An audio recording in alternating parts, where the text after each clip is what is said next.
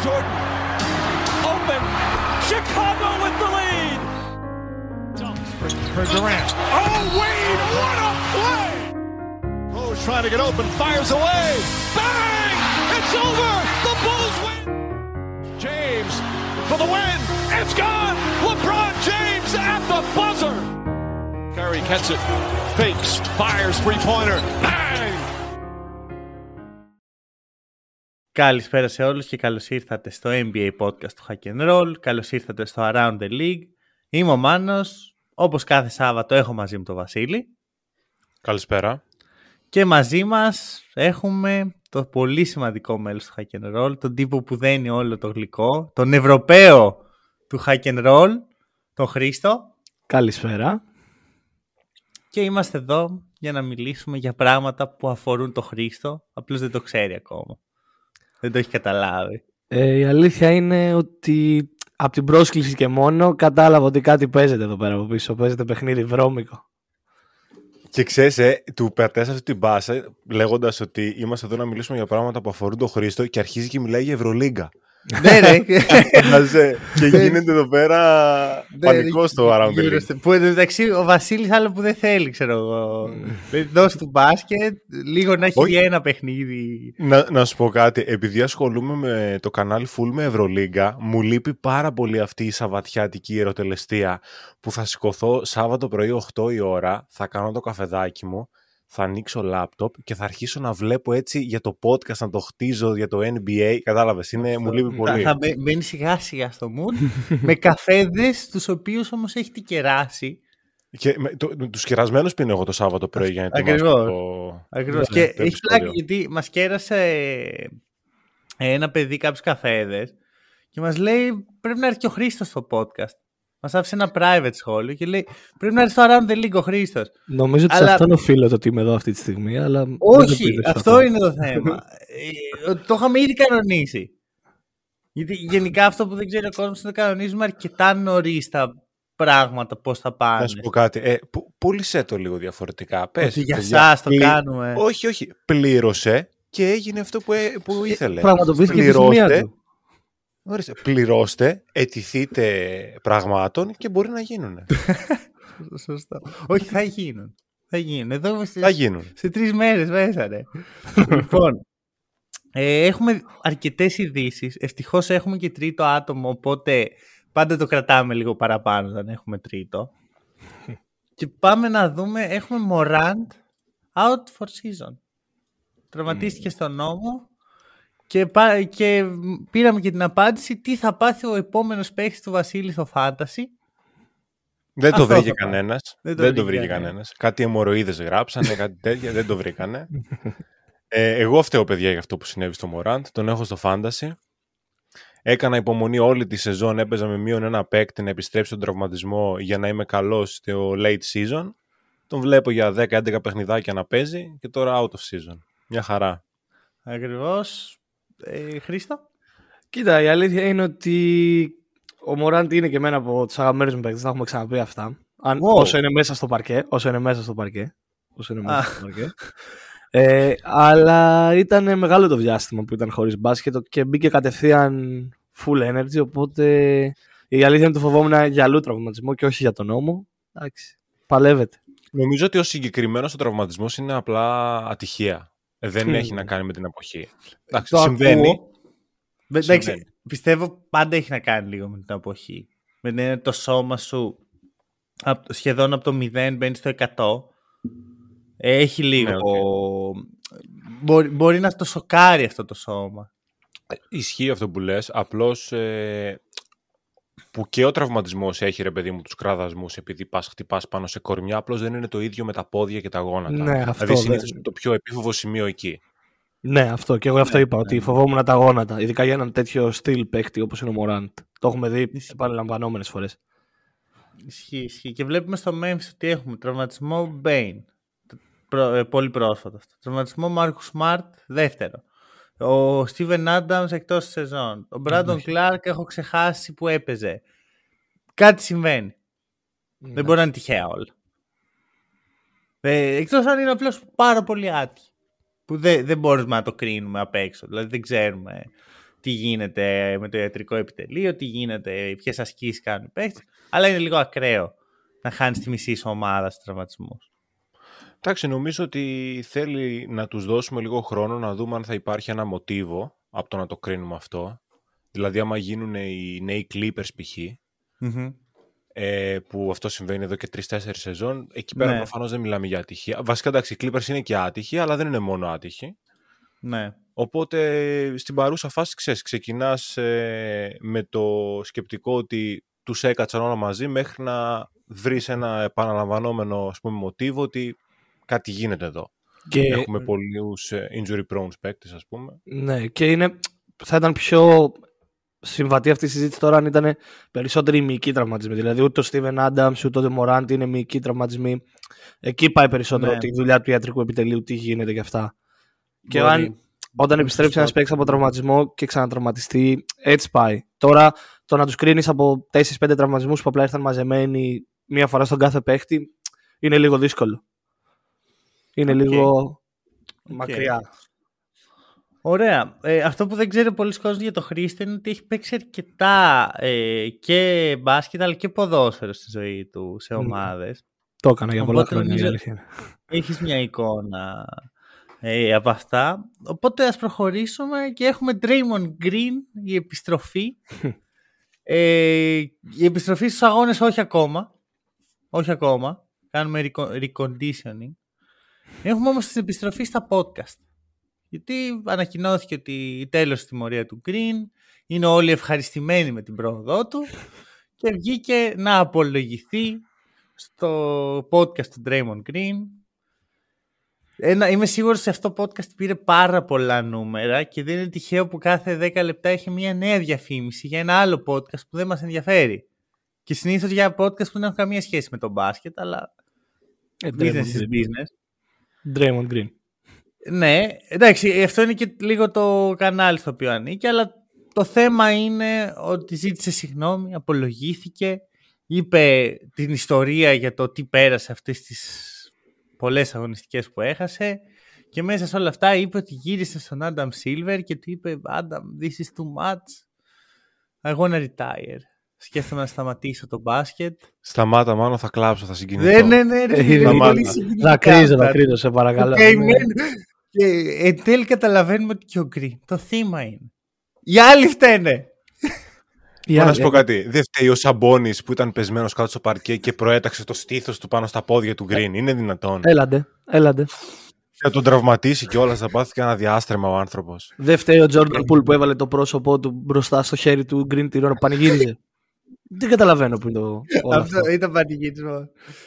Ε, εντάξει, εγώ το λέω λίγο ηρωνικά γιατί μου φαίνεται λίγο αστείο ένας παίχτης ο οποίος κάνει ό,τι γουστάρει με την υποστήριξη της ομάδας του μονίμως και της Λίκας κατά τα ψέματα να γκρινιάζει κιόλας να λέει είναι του μάτς αυτό για μένα, είναι πολύ δύσκολο. Βέβαια πήρε ευθύνη, πήρε ευθύνη, δεν είναι ότι είπε α μια χαρά τα έκανα αλλά νιώθω ότι υπήρχε ένα μεγάλο κομμάτι που έπρεπε να εξανθρωπίσουμε τον Green και να πούμε ότι και αυτός άνθρωπος είναι που εννοείται και όλα αυτά που βιώνει είναι ψυχολογικού ε, ε, τύπου προβλήματα. Αλλά ξέρεις, νιώθω ότι θα προτιμούσα λίγο παραπάνω ότι παίρνω την ευθύνη μου και αφήνω όλα αυτά τα θέλω να κάνω retire και μπήκε ο Steve Kerr και έκλαιγε. Δεν, δεν μου πολύ έκαναν κλικ. Μ' αρέσει όλα αυτά είναι τεχνάσματα του τύπου παίρνω αλλά και δεν παίρνω την ευθύνη. Δηλαδή λέω πολύ γρήγορα στην αρχή μια συγγνώμη και ότι έκανα τη μαλακία μου και από εκεί και πέρα αρχίζω και βάζω χίλιους δύο λόγους για να με λυπηθεί ο κόσμος. Ναι. ναι. Παίρνεις πραγματικά την ευθύνη, λες αυτό που θες να πεις και βάζεις μια τελεία. Δεν αρχίζεις μετά να χρησιμοποιείς δικαιολογίες. Mm. Αυτό. Νιώθω ότι απλά προσπάθησε να πάρει τη συμπάθεια του κόσμου με το μέρος του, γιατί μην γελιόμαστε, η μεγάλη, η μεγαλύτερη, το μεγαλύτερο ποσοστό κόσμου του NBA αυτή τη στιγμή είναι εναντίον του Draymond Green και όλων των πράξεων του μέχρι τώρα. Αυτό έχει προκαλέσει. Μέχρι και μια μεγάλη μερίδα από των Warriors έχει φτάσει σε αυτό το σημείο. Οπότε απλά προσπάθησε να κερδίσει ότι, ό,τι μπορεί από αυτόν τον τρόπο, με αυτόν τον τρόπο. Ναι, νομίζω πιο πολύ προς τους οπαδούς του Warrior, των Warriors απευθύνεται αυτό. Να κερδίσεις πάλι την εύνοια. Mm. Γι' αυτό άμα το δεις πώς μιλάει για τους Warriors, ότι πρόσβαλα την οικογένειά μου και έχω δώσει πολλά, ναι. αλλά πήρα κάτι τώρα. Και να εξή το είπε κιόλας. Λέει ότι εγώ λέει, πάντα συζητάω συγγνώμη και μετά λέω, βάζω ένα αλλά και αυτό πρέπει να σταματήσει και μετά κάνει αυτό. Ναι. Που είναι σαν να, σαν να λες αλλά δείτε πόσο καημένος είμαι. Τέλος πάντων, θα δούμε την επιστροφή του Green. Θα κρυθεί στο παρκέ όμως. Γιατί ξέρεις, άμα έχει λύσει αυτά τα προβλήματα, χαλάει ρε παιδί μου. Και συγγνώμη και το, και το κλάμα και όλα. Αλλά αν στην πρώτη ευκαιρία πατήσεις ένα μπουκέτο στον κομπέρ που τον έχει και άχτη, νομίζω ότι πρέπει να είναι η τελευταία ευκαιρία του Green. Εγώ είδα ένα κορυφαίο tweet στα, στο Twitter που έλεγε ότι να του βάλουν μπροστά του 10 φωτογραφίες Ευρωπαίων σέντερ και αν δεν αντιδράσει τον αφήνουν να παίξει. Εγώ αυτό θα έκανα στο NBA. Η αλήθεια είναι ότι έχει ένα θεματάκι με τους Ευρωπαίους σέντερ ο, ο Green, έτσι. Υπάρχει ένα pattern εκεί πέρα. Ο Ευρωπαίοι λευκοί, ψηλοί, έχει όλο το.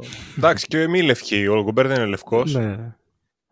Α, σωστά. Εσύ έχεις απόλυτο δίκιο. Είναι, είναι σοκολά το χρώμα του. ναι, ναι, ναι. Αλλά στο μυαλό μου δεν ξέρω τι έπαθα. Λοιπόν, Επειδή ίσως προ... Γάλλος είναι γι' αυτό, αλλά είναι μαύρο. Προχωράμε, έχουμε πολλά πράγματα λέμε. Λοιπόν, Καουάι Λέοναρντ, τρία χρόνια, 152 εκατομμύρια η επέκταση. Πολλά. Καουάι γερά, πάρ τους τα λεφτά. Αυτό λέω. Πολλά λεφτά. Πολλά λεφτά. Εντάξει, παιδιά, ο Καουάι δεν τα πήρε ο James Harden. Θα τα πάρει. Εντάξει, ο Καουάι έχει περίπου όμως την αντίστοιχη αγωνιστική δράση με μένα τα τελευταία τρία χρόνια, πριν, πλην τη φετινή σεζόν. Όχι, okay, εσύ δεν τα άκουγες δηλαδή. Θα σου πω, είναι δύο cases. Το ένα είναι. Ε, εγώ δεν τα έδινα. Αφού με ρωτάς, ξεκινάω από αυτό. Εγώ δεν τα έδινα. Απλώς η δεύτερη ερώτηση είναι τι μπορούσαν να έχουν οι Clippers. Ακριβώς. Δηλαδή παίρνουν το ρίσκο ε, να ανανεώσουν τον ε, Kawhi κυρίως λόγω της φετινής του εικόνας, έτσι, γιατί τον χρειάζονται πραγματικά. Αλλά αν θέλουμε να το δούμε λίγο ρεαλιστικά, όταν βλέπεις έναν πολύ νεαρότερο Kawhi να βγάζει συνεχόμενους τραυματισμούς στι τελευταίες σεζόν, όταν τον δένεις για άλλα πόσα χρόνια, σκέψου ότι αυτό μπορεί να είναι επί τρεις ή επί τέσσερις φορές πιο ρίσκι.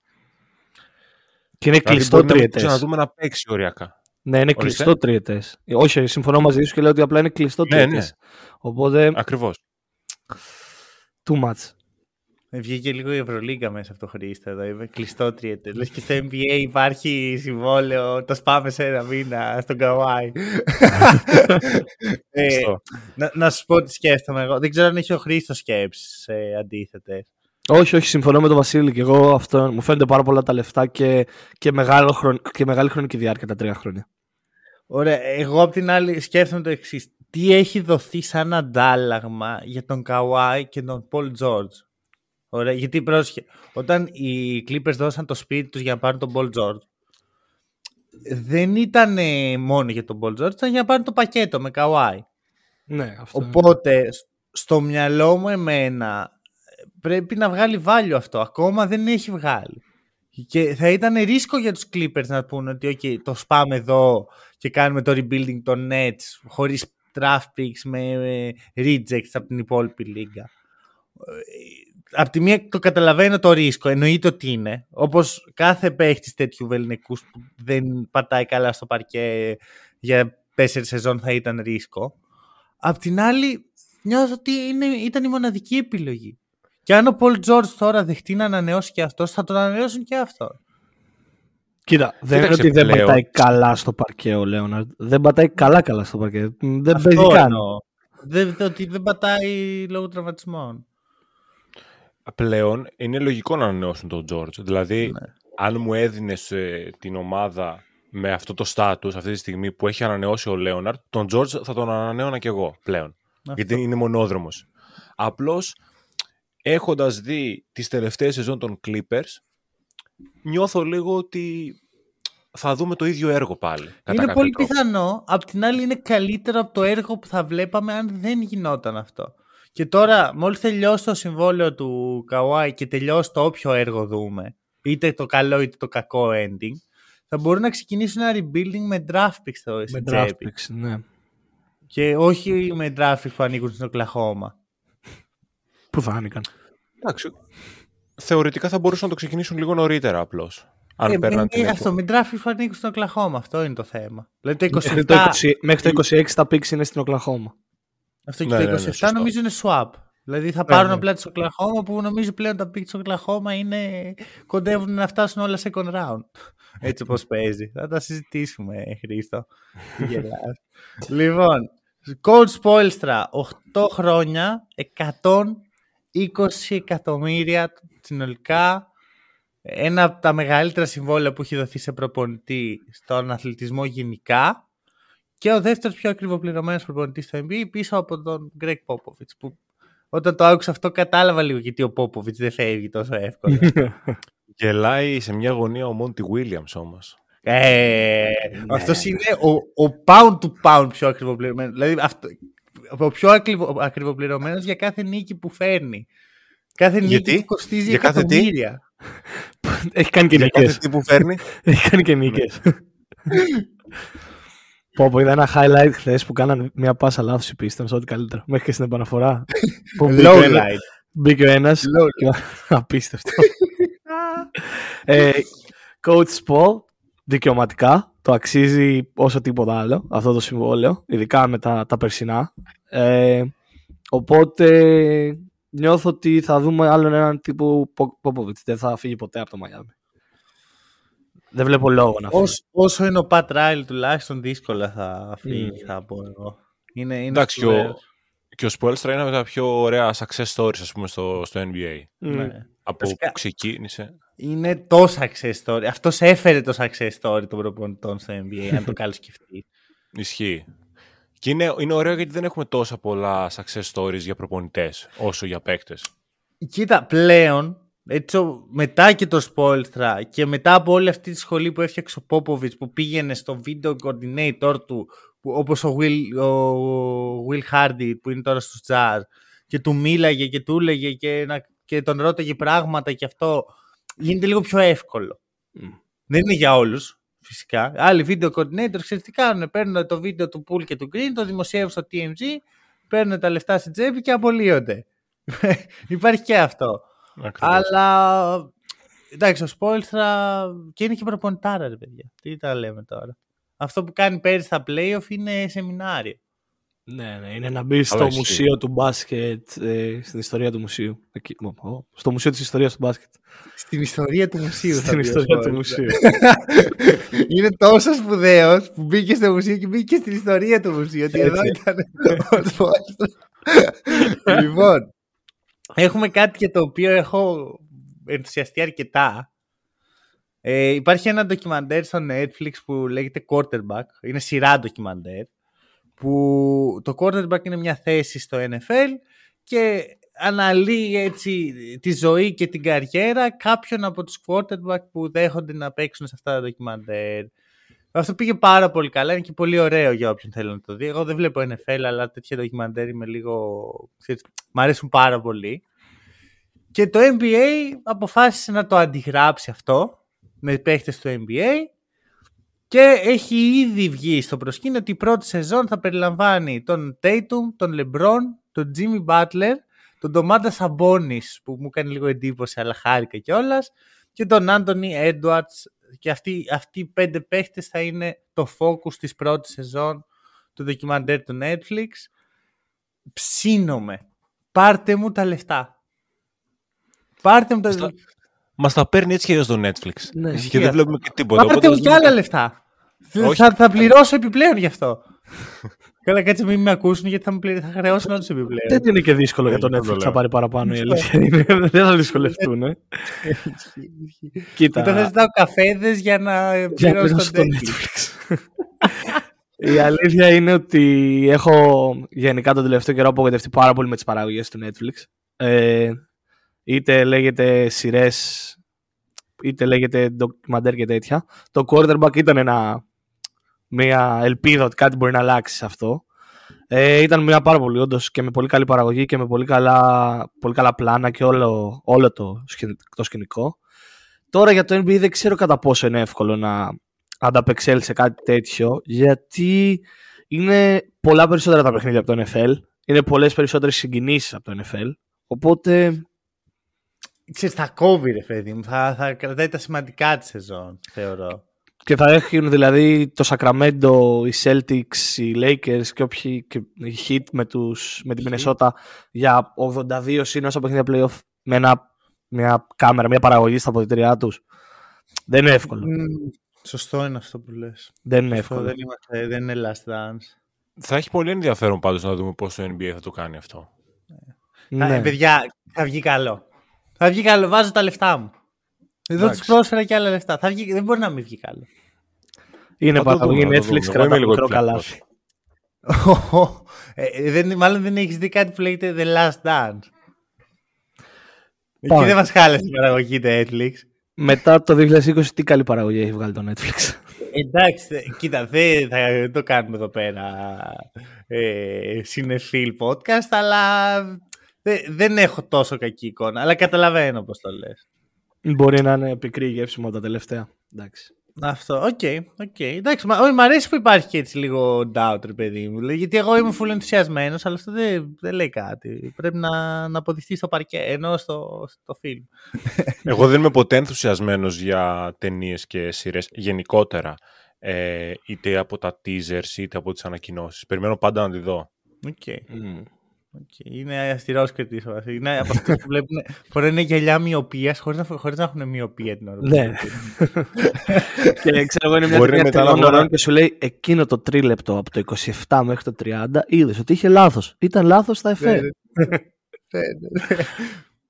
Είναι από αυτούς που βάζουν σε slow motion τις κοινέ μάχε και λένε Κοίτα αυτό το κομπάρ στο νούμερο 37, πώς κάνει εδώ πέρα, δεν είναι ναι, Το κοροϊδεύεις, αλλά να ξέρεις ότι κάπως έτσι είμαι. Δεν είμαι ακριβώς έτσι. αλλά μπορεί να κάτσω να πατήσω ξέρω εγώ, το post και να γυρίσω μερικά δευτερόλεπτα πίσω και να πω Τι σκηνοθετικό λάθος είναι αυτό εδώ πέρα. Πώς δεν το είδαν, ξέρω εγώ. Κατάλαβα. Όταν θα κάνουμε δηλαδή podcast για αυτά τα επεισόδια του Netflix, θα έχουμε τέτοια θέματα. Όπω θα είναι πολύ αυστηρή κριτική. Popcorn. Λοιπόν, Και, ε, κάτι τραγικό, κάτι αστείο που έγινε χθες. Ε, οι Bulls τίμησαν έτσι τον ε, Jerry Krause. Για όποιον ε, δεν θυμάται ή δεν γνωρίζει, ο Jerry Krause ήταν ο general manager των Chicago Bulls στη χρυσή εποχή των Bulls. Είναι ο άνθρωπος που έχτισε το, το, την ομάδα με τον Jordan, τον Pippen, τον Steve Kerr, τον ε, Dennis Rodman ε, τον Τόνι Κούκοτς, τους επέλεξε και τους, και τους έφερε κοντά όλους αυτούς. Τον τίμησαν χθες, έχει πεθάνει ο άνθρωπος. Ήταν εκεί η γυναίκα του όμως να τον εκπροσωπήσει. Και το ωραίο κοινό του Σικάγο λέει τι θα κάνουμε; Θα αποδοκιμάσουμε. Κοίτα, είναι νομίζω ότι συνδέεται με αυτό που είπαμε πριν για το The Last Dance. Ε, και ότι έγινε λίγο μια μικρή αποδόμηση του Jerry Krause, η αλήθεια είναι στο Last Dance. Και οι οπαδοί των Bulls ακολουθούν πιστά το Μιχαλάκη, ό,τι λέει ο Μιχαλάκης. Ναι, Άρα, ακόμα και έτσι, ακόμα και αυτή τη στιγμή που βρήκανε, προτίμησαν να δείξουν τη γνώμη τους παρά να τιμήσουν κάτι τόσο μεγάλο που έχει κάνει ο Jerry Krause, η αλήθεια είναι. Και για μένα μου φαίνεται τραγικό η αλήθεια είναι. Εντάξει, είναι βασικά φουλ απογοητευτικό να βλέπεις από, από ανθρώπους να μην πρώτα απ' όλα σέβονται κάποια βασικά πράγματα, έτσι. Ε, ασχέτως αν ε, συμφωνείς ή διαφωνείς με τον συγκεκριμένο άνθρωπο, τον είδες μέσα από ένα ντοκιμαντέρ να προσπαθεί να κάνει τη δουλειά του με τον όποιον τρόπο. Mm-hmm. Μπορείς να το κρίνεις αυτό και να έχεις άποψη πάνω σε αυτό 100% εφόσον έγινε, προβλήθηκε μάλλον και τόσο πολύ. Απλά πρέπει να καταλαβαίνουμε κιόλας κάποιες στιγμές ότι είναι διαφορετικές. Δηλαδή, το γιουχάρισμα σε μια τέτοια στιγμή δεν είναι αποδεκτό για μένα. Ακριβώς. Το να μπορείς να θες να πάρεις θέση ε, υπέρ του Τζόρνταν, υπέρ του Τζέρι Κράους ή οτιδήποτε, προφανώς και είναι αποδεκτό, αλλά είναι μια τελείως διαφορετική συζήτηση με το χθεσινό σκηνικό. Αυτό. Και μπροστά στη γυναίκα του ανθρώπου, εσύ. Δηλαδή στη χείρα του.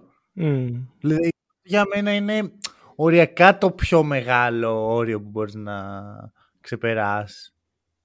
Ναι. Στους ανθρώπους του, του, του νεκρού να, ασέβεια, ασέβεια. να τέτοια έλλειψη σεβασμού είναι για μένα πολύ σοβαρό Και μου δείχνει κιόλας ότι δεν πολύ ξέρουν αυτοί οι fans την πραγματική ιστορία. Γιατί δεν είναι το Last Dance η πραγματική ιστορία.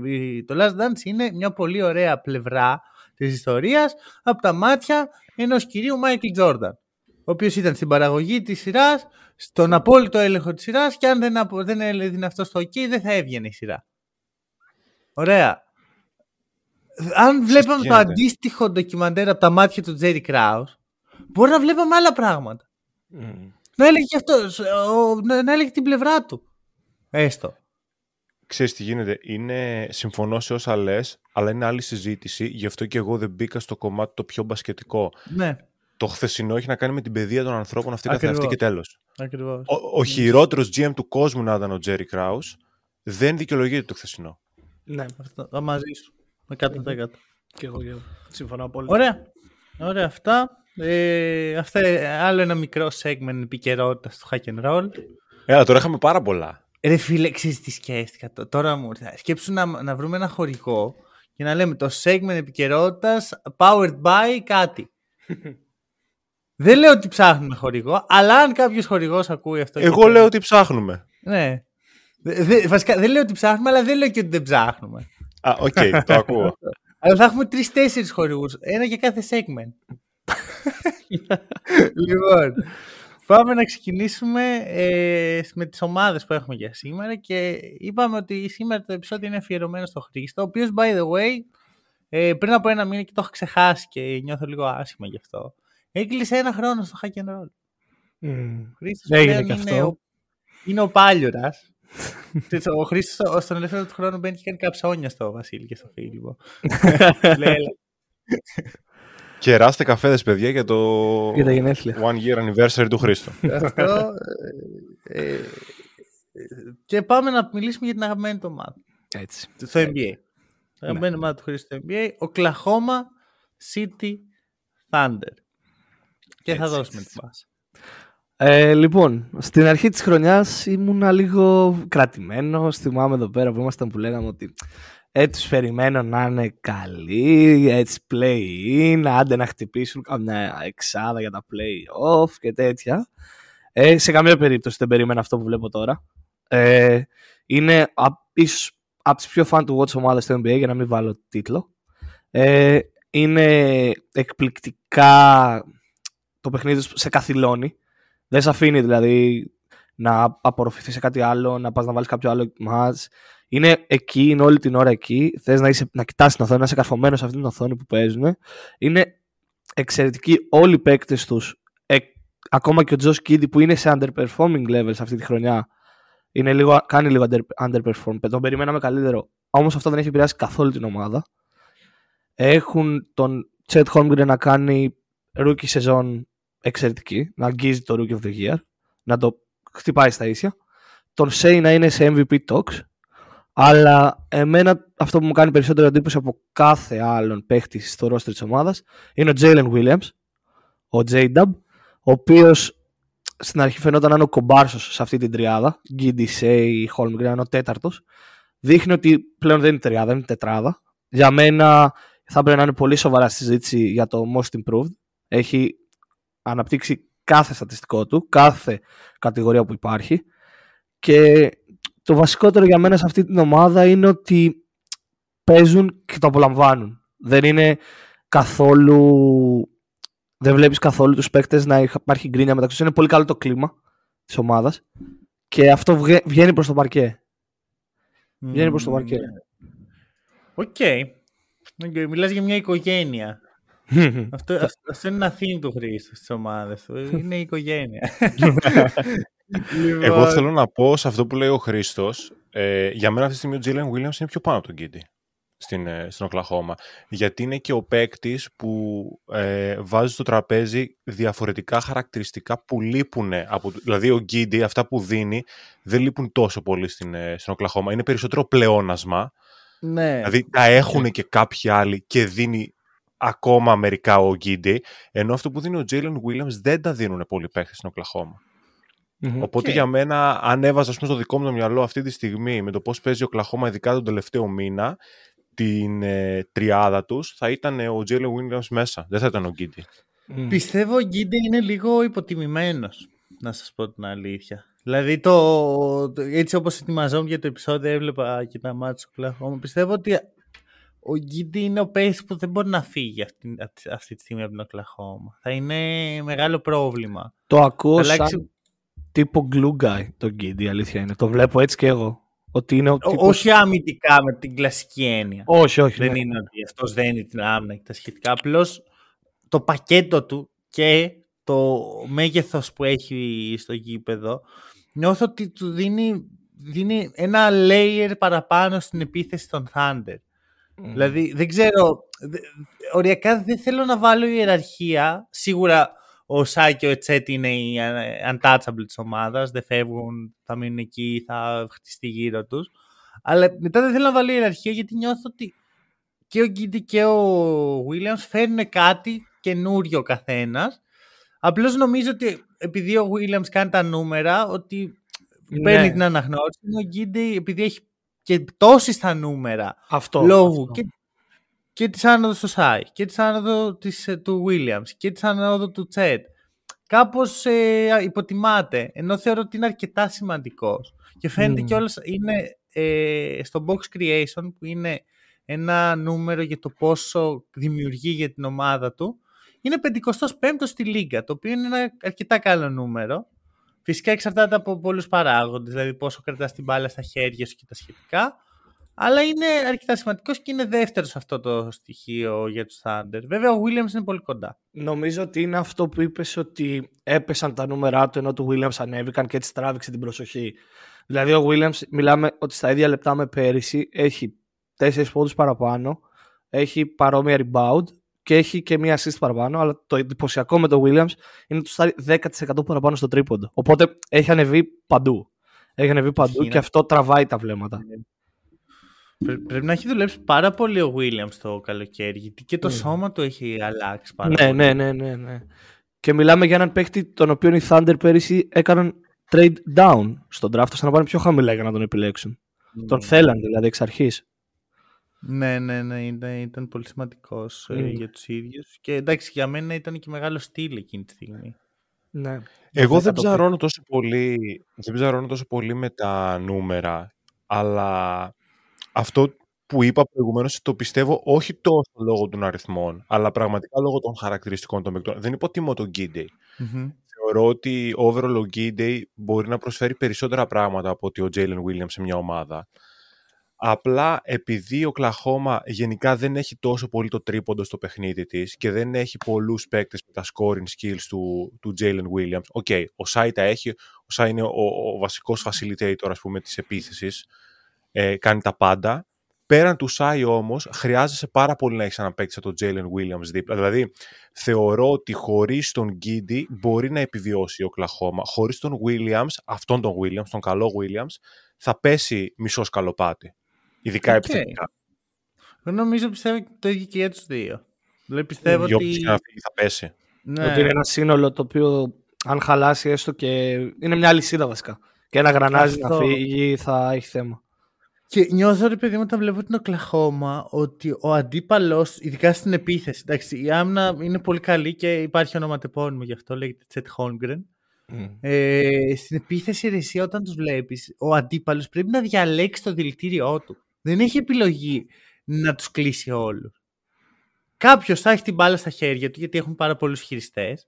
Υπάρχει πάρα πολύ καλό off-ball παιχνίδι και ο Σάι το εξελίσσει και ο Williams.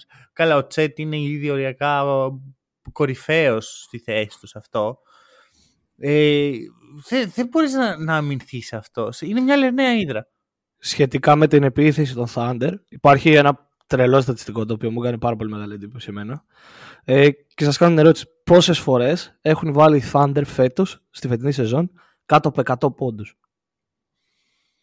Μία. Ο, αρι, ο αριθμός των παιχνιδιών τους πόσες είναι; Είναι. Μέχρι αν το έχεις πρόχειρο. Ε, 37. Εγώ θα πω ότι 4, εντάξει. Το μία μου φαίνεται υπερβολικό. Μία. Είναι δύο φορές. Δύο φορές έχουν μείνει κάτω από 100 πόντους. Και η τελευταία φορά που μείναν κάτω από τους 100 πόντους είναι στις 11 Νοεμβρίου. Πριν από δύο μήνες. Όταν είχαν μείνει στους 99 με το Sacramento και 10 ε, μέρες νωρίτερα είχαν μείνει στους 98 με τον Denver. Δεν υπάρχει mm. βραδιά που είναι επιθετικά μέτρη η Thunder. Και είναι πολύ κοντά σε αυτό που είπε ο Μάνος, ότι έχουν πλουραλισμό στην επίθεση. Έχουν πάρα πολλές επιλογές. Και πολύ καλό πάγκο. Θα πω εγώ. Βάθος, έχουμε πάρα πολλούς παίχτες που είναι... Δεν είναι ρε παιδί μου, ξέρεις, ο επόμενος All-Star. Π.χ. αυτός θα γίνει All-Star, αυτός θα γίνει Superstar το ένα το άλλο. Έχουν όμως τον πάγκο τους νεαρούς, εξελίξιμους, με πολύ ενδιαφέροντα χαρακτηριστικά. Που όλοι κάτι δίνουν, ρε παιδί μου, έχουν και χαρακτηριστικά ρολίστα που το χρειάζονται αυτό οι ομάδες. Δεν μπορεί να έχουν μόνο παιχταράδες μέσα σε. Και εδώ δείχνει πόσο καλή δουλειά έχει κάνει ο Κλαχώμα με τα draft pick που έχει επιλέξει. Δηλαδή δεν επιλέγει απλώς τον καλύτερο παίχτη κάθε φορά. Επιλέγει παίχτες που δένουν στο σύνολο. Όλοι αυτοί που συζητάμε πλην του SGA είναι draft picks. Είναι απίστευτο αυτό που έχει καταφέρει ο Sam Prest, παιδια Το απόλυτο rebuilding στα δικά μου μάτια. Είναι και το απόλυτο rebuilding χωρίς καν το κουραστικό rebuilding. Δηλαδή έγινε πολύ γρήγορα. Καλά, Εγώ... δεν νομίζω ότι αυτή η διετία που ο SGA πήγαινε για διακοπές το Φεβρουάριο ήταν ότι καλύτερο. Ναι, αλλά είναι διετία. Ενώ βλέπουμε άλλες ναι. ομάδες να παλεύουν 7 και 8 σεζόν με αυτό το πράγμα. Δεν είναι 5 χρόνια Pistons. Mm. Ακριβώς. Και για να τους ε, δώσουμε και λίγο και την ε, αξία που τους αναλογεί ακόμη περισσότερο, άμα ε, η Thunder αυτή τη στιγμή στα τελευταία 10 παιχνίδια βλέπω ότι είναι η καλύτερη επίθεση του NBA και η πέμπτη καλύτερη άμυνα. Δηλαδή, αν ε, αυτό το status το είχαν ε, οι Nuggets, οι Bucks, οι Celtics, οι Lakers, θα λέγαμε για πρωτάθλημα, σίγουρα. Οι Celtics το έχουν. Οι Celtics το έχουν. Οι Celtics είναι η μόνη ομάδα, είναι η μόνη ομάδα στο NBA με καλύτερη διαφορά πόντων όσον αφορά άμυνα επίθεση. Από σωστό, το... σωστό. Είναι η μόνη καλύτερη. Έβαλα... Μετά από το μάτς με τους Bucks, οριακά δεν είναι. Δεν, είναι, δεν είναι. Εγώ μιλάω σαν διαφορά πόντων. Είναι με 9,2 η καλύτερη και δεύτερη είναι η Thunder με 9,1. Με, με δαμηνή διαφορά, αλλά. Γι' αυτό σου λέω, ε, έχασα τρει-τέσσερι πόντους από το μάτσο του Bucks έτσι όπως ε, Γελάει ο Βασίλης εδώ. Στο, στο τελευταίο διάστημα όμως δεν είναι. Βλέπω ότι είναι 7η στην επίθεση. Σε πόσα, και... τελευταία πόσα μάτια. Τελευταία 10 παιχνίδια και 12 στην άμυνα. Ε, λογικό. Τέτοια... Ξέρεις, αυτό, ειδικά στα 10 τελευταία μάτς, άμα κάνεις μια τέτοια ήττα με 30 πόσους πόντους, ε, σε πιάνει, σε ρίχνει mm. πάρα πολύ. Είναι σαν, σαν να λες οι Blazers είναι τελευταίοι. Είναι, χάσαν με 62 πόντους, λογικό. Α, αυτό, πλάκα, πλάκα, αυτό που λες, ε, βγάζει, είναι πολύ ωραίο point για τους ε, Thunder που το σκεφτόμουν κιόλας. Συνέχεια λες, εντάξει θα πέσουν λίγο. Δεν μπορεί, θα πέσουν λίγο. Και είναι όλη τη χρονιά στο ίδιο ακριβώς επίπεδο αγωνιστικά. Δεν έχουν πέσει καθόλου στην πραγματικότητα και δεν έχουν κάνει και κοιλιά σε καμία φάση. Που έχουμε δει νομίζω όλες τις ομάδες σε αυτό το level να κάνουν κοιλιά. Είναι πολύ σταθερή. Έχω δύο ερωτήσεις λοιπόν για εσάς κύριοι. Πρώτον, Τσέτ Χόλμγκρεν. Φανταστικός, εντάξει τα έχουμε πει. Είναι δίκαιο να είναι eligible για Rookie of the Year; Γιατί πρόσεχε, OK, okay, εννοείται, είναι Rookie. Είναι, θεωρητικά είναι η πρώτη χρονιά στο NBA ε, το πρώτο του ματς στο NBA έγινε φέτος. Είναι rookie. Απ' την άλλη, μιλάμε για ένα παίχτη που έγινε draft πέρσι και υπέγραψε κατευθείαν συμβόλαιο με ομάδα NBA, το οποίο του έδωσε πρόσβαση στις αγωνιστικές εγκαταστάσεις, στους γιατρούς, στους ε, ε, ανθρώπους του staff, στους προπονητές. Μιας ομάδας NBA. Ο Wemby δεν τα είχε όλα αυτά πέρσι.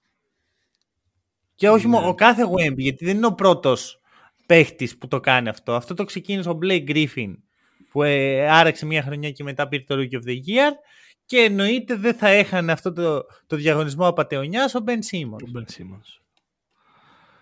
Νομούλα; Mm. Χρήστο για πάρε. Από τη, η δικιά μου άποψη είναι ότι καταλαβαίνω το πώς το λες, το γιατί και όλα αυτά να μην είναι eligible, αλλά απ' την άλλη είναι όλα τα εξωτερικά, όλα τα εξωτερικά δεν έχουν καμία μα καμία σημασία από τη στιγμή που θα πατήσει το πόδι στο παρκέ ο Τσέτ Χόλμγκρεν, ο Βίκτορ Γεμπανιάμα, ο Μπλέικ Γκρίφιν, ο Μπεν Σίμον. Πρώτη φορά έπαιξε με αντίπαλους NBA επίπεδου. Πρώτη φορά έπαιξε σε παιχνίδια συνεχόμενα. Με και τόσο... αυτό δεν είναι 100% αλήθεια. Γιατί όταν πέρσι ο Τσέτ κάποια στιγμή μπορεί να προπονήθηκε. Με ποιους προπονήθηκε με τους συμπαίχτες του Thunder. Ναι, άλλο προπόνηση, άλλο competitive match. Εννοείται. Αλλά ε, κατάλαβες τι λέω ότι έχει παροχές από πέρσι που άλλοι rookies δεν τις έχουν. Okay. Καταλαβαίνω πώς το λες, αλλά πόσο πιο εύκολο θα ήταν για τον Jet Holmgren να μπει και να μην είναι αυτός που είναι, επειδή απλά και μόνο έχει περάσει ένα μεγάλο τραυματισμό. Α, νομίζω ότι αυτή η συζήτηση. Μπορεί να σε πάει και σε αυτή τη συζήτηση. Ε, εγώ παίρνω. Θέλω να πάρω την ε, πάσα του Χρήστου για να διαχωρίσω λίγο το case. Η ερώτησή σου είναι συγκεκριμένη για το case του Τσέλτ Holmgren ή γενικά για, για το ένα ένας; Όλους τους παίχτες αυτούς. Γιατί είναι πολύ διαφορετικό το να έρθει ένας παίχτης στη Λίγκα και να πει ότι τον πρώτο χρόνο δεν είναι έτοιμος να παίξει, να θεωρήσει η ομάδα του και απλά ένα χρόνο να προπονείται. Ε, και τη δεύτερη χρονιά, επειδή ουσιαστικά θα πατήσει πρώτη φορά παρκέ, να θεωρείται rookie. Και πάρα πολύ διαφορετικό ένας παίχτης να έχει τραυματισμό και να καταφέρει να ξεπερνά αυτόν τον τραυματισμό που θα μπορούσε κάλλιστα να τον ρίξει ψυχολογικά πάρα πολύ και πνευματικά και να είναι χειρότερος με βάση τα αρχικά expectations και αυτός είναι ακόμα καλύτερος στην πραγματικότητα. Υπό αυτό το πρίσμα, εγώ θεωρώ το, ότι ο Τσέτ είναι πολύ δίκαια ας πούμε, στη συζήτηση για Rookie of the Year. Ότι είναι eligible βασικά, όχι στη συζήτηση. Ξέρεις ποιο είναι το θέμα, ότι με αυτές τις ομάδες, επειδή παίρνουν ένα ψηλό draft pick, σημαίνει ότι είναι κατά κύριο λόγο κακές ομάδες. Άρα δεν βιάζονται να τον βάλουν τον παίχτη μέσα. Ναι, δηλαδή αλλά... μπορεί το αυτό ακούω. που είχε ο Τσέτ, αντί για όλη τη χρονιά να είχαν τέσσερις μήνες αν ήταν στην έκτη χρονιά του και πήγαιναν για πρωτάθλημα. Και πάλι δεν είναι λίγο όμως. Δεν είναι ένα διάστρεμα. Δεν είναι διάστρεμα ο Τσέτ πέρσι. Mm. Θα ήταν έξω για τέσσερις μήνες. Το να καταφέρεις να κάνεις. Μπαίνεις στην Λίγκα σαν ρούκι, σαν ένα πολύ μεγάλο prospect και σου κάθεται αυτός ο τραυματισμός. Ξενερώνεις πρώτα απ' όλα full και από εκεί και πέρα έχεις έναν αγώνα δρόμου να καλύψεις τους τέσσερις μήνες, τους τρεις μήνες που θα έχανες υπό φυσιολογικέ συνθήκες. Χωρίς να έχεις την εμπειρία χρόνων mm. μπροστά σου να το κάνεις. Δηλαδή, δεν είναι ένας παίκτης στα 32 του που έχει περάσει και άλλους τραυματισμούς και ξέρει πώς να το διαχειριστεί αυτό. Και ξέρει το σώμα Καλείται του. καλά, καλά δεν ξέρει το σώμα. Ακριβώς. Ακριβώς. Ναι, και δεν είναι mm. και έτοιμο το σώμα του. Καλείται με το καλημέρα σας ο, ο Τσέτ Χόλμγκρεν να, να διαχειριστεί μια από τις πιο δύσκολες καταστάσεις που πρέπει να διαχειριστεί ένας αθλητής στο, στο υψηλότερο επίπεδο. Και περισσότερο ψυχολογικά γιατί το έπαθε σε exhibition game. Έτσι. Δεν το έπαθε στο πρώτο του μάτι του NBA, ξέρω εγώ. Το έπαθε πριν καν πάει στις προπονήσεις των Thunder. Ωστόσο, εγώ σκέφτομαι ότι με αυτή τη λογική, αν τραυματιστεί ένας παίχτης στο κολέγιο, ξέρω εγώ, πριν μπει στο NBA, μετά να, να του δώσουμε παραπάνω boost. Δεν ξέρω. Το, το σκέφτομαι λίγο περίεργα. Ότι τύπου. Αν έχεις υπογράψει. Δηλαδή, κάπως πρέπει να υπάρχει ένας γενικός, ένας καθολικός κανόνας. Γιατί δεν είναι πολύ μακριά Άμα όντως ο τραυματισμός του ήταν μόνο για τέσσερις μήνες, δεν το ξέρω. Δεν το. Κασίες κάνω τώρα. σκέφτομαι. Επειδή βλέπω ότι υπάρχει ένα pattern με αυτούς τους παίχτες να μπαίνουν καλύτεροι από ό,τι τους περιμένουμε. Άμα είναι να υπάρχει ένας καθολικός κανόνας. Αυτό σκέφτομαι. Κοίτα. Αλλά καταλαβαίνω και τα επιχειρήματα. Νομίζω ότι όντως δεν ήταν όλης της χρονιάς ο τραυματισμός του Τσέτ. Τύπου νομίζω ότι το αρχικό report κιόλας ήταν μέχρι το Φεβρουάριο ε, till mid-season νομίζω. Αλλά και μετά είδαμε ότι απλά οι Thunder παράτησαν τη χρονιά και είπαν ό,τι γίνει. Ε, Όχι, δεν την παράτησαν. Απλά σου λέει δεν θα βάλω το ρούκι μου, το, το μελλοντικό star της λίγκας να μπει στα, στα δύσκολα. Θα τον αφήσω να αναρρώσει θα του δώσω και μια χρονιά ξεκούρασης και conditioning γιατί η αλήθεια είναι ότι δεν θα ήταν ο πρώτος ρούκι που θα έμπαινε και θα μπορούσε να έχει θέματα. Είδες πώς ήταν ο Τσέτ όταν βγήκε από το κολέγιο, εσύ; Mm. Τον έβαζα εγώ κάτω. Και πιστέψτε με, δεν είμαι κάποιος που. με, με, πολλά κιλά πάνω μου. Ε, Κατάλαβες τι λέω. Οπότε ναι, ναι, ναι, ναι. ίσως είναι, είναι λίγο βολικό, ίσως λέω. Γι' αυτό σκέφτομαι ότι αν έχεις υπογράψει επαγγελματικό συμβόλαιο με μια ομάδα του NBA, ίσως να μην πρέπει. Απ' την άλλη, δεν, δεν είναι τόσο σημαντικό κιόλας. Είναι απλά ένα βραβείο. Ναι, νομίζω ναι, ότι αν ο Τσέτ έμπαινε και είχε πέντε πόντους μέσω όρο, δύο rebound και μισή τάπα. Ναι. Δεν θα γινόταν καν αυτή η συζήτηση, κατάλαβες. Αλλά είναι φανταστικός. Και τελευταία ερώτηση, η κλασική ερώτηση για οποιαδήποτε τέτοια ομάδα. Είναι contenders η Thunder; Φέτος, έτσι, όχι σε δύο χρόνια. Σε δύο χρόνια, εντάξει. Όχι. Θα πάρω εγώ το μαχαίρι και θα πω όχι. Ακραίος. Νομίζω ε, ότι όμως δεν θες να δώσεις ελπίδες στον εαυτό σου εδώ. Ίσως είναι κάτι τέτοιο. Ίσως είναι κάτι τέτοιο. Αλλά απ' την άλλη νιώθω ότι έχουν ακόμα ένα χρόνο δουλειάς μέχρι να φτάσω σε σημείο να νιώθω ότι είναι πραγματικά σοβαρή contender. Δηλαδή, ναι, OK, okay, το να πάνε έτσι μέχρι το τέλος θα το καταλάβω. Δεν θα πω wow, η έκπληξη ναι. της χρονιάς σε αυτό το σημείο. Στην αρχή, ναι, θα ήταν η έκπληξη της χρονιάς. Αλλά από εκεί και μετά είναι ότι ρε φίλε, ως πότε θα αντέξει όλο αυτό το επιθετικό Χάνεμον που περνάνε; Είναι η ερώτηση που είπαμε πριν. Mm. Θα αρχίσουν να πέφτουν, θα αρχίσουν να πέφτουν. Κάποια στιγμή θα γίνει. Δεν είναι το επιθετικό, όλο αυτό που υπάρχει στην επίθεση των Thunder. Κάποια στιγμή κάτι θα γίνει, θα κορεστεί. Κατάλαβες πώς σας το λέω. Ότι θα τελειώνει, ρε φίλε. Κάποια στιγμή κάποιος θα βρει το κόλπο. Yeah. Και ειδικά σε μια σειρά playoff που είναι πολύ πιο σκληρά τα πράγματα, πολύ πιο defensive τα πράγματα. Εκεί θα δούμε αν τον πραγμα... την πραγματική σκληράδα των Thunder. Οπότε μέχρι εκεί δεν μπορώ να τους βάλω στο contender. Εγώ όσο περνάει ο καιρός ε, θέλω να τους βάλω όλο ένα και περισσότερο. Δηλαδή το performance τους αυτή τη στιγμή δικαιούται 100% να τους χαρακτηρίσουμε contenders.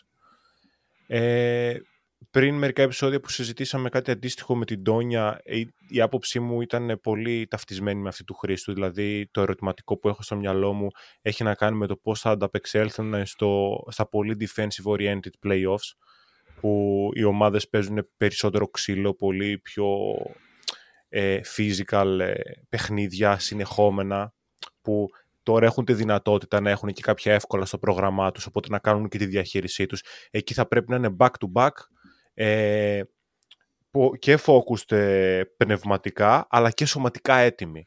Δεν ξέρω αν οι παίκτες τους είναι έτοιμοι να κάνουν αυτό το μεγάλο run στα playoffs. Αλλά το ναι. performance αυτή τη στιγμή είναι για ναι. contenders. Δεν έχουν και την εμπειρία, έτσι. Μπαίνει και αυτό στο, στη συζήτηση. Τώρα, επειδή το είπε ο Βασίλης, είναι άπειροι. Είναι νέοι. Είναι ένα ναι. ομάδα.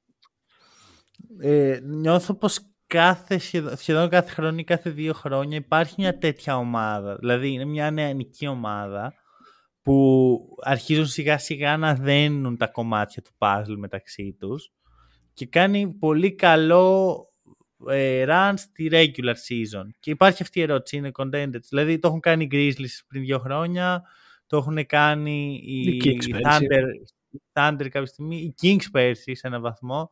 Και πάντα η συζήτηση είναι αυτή, είναι έτοιμοι, είναι, μπορούν στα playoff να κάνουν ζημιές. Και η απάντηση είναι μέχρι ένα σημείο ναι, αλλά είναι playoff rookies. Δεν, είναι πολύ, θέλει, mental θέλει κάποια παραπάνω πράγματα για να φτάσει μέχρι το τέλος. Και, ναι.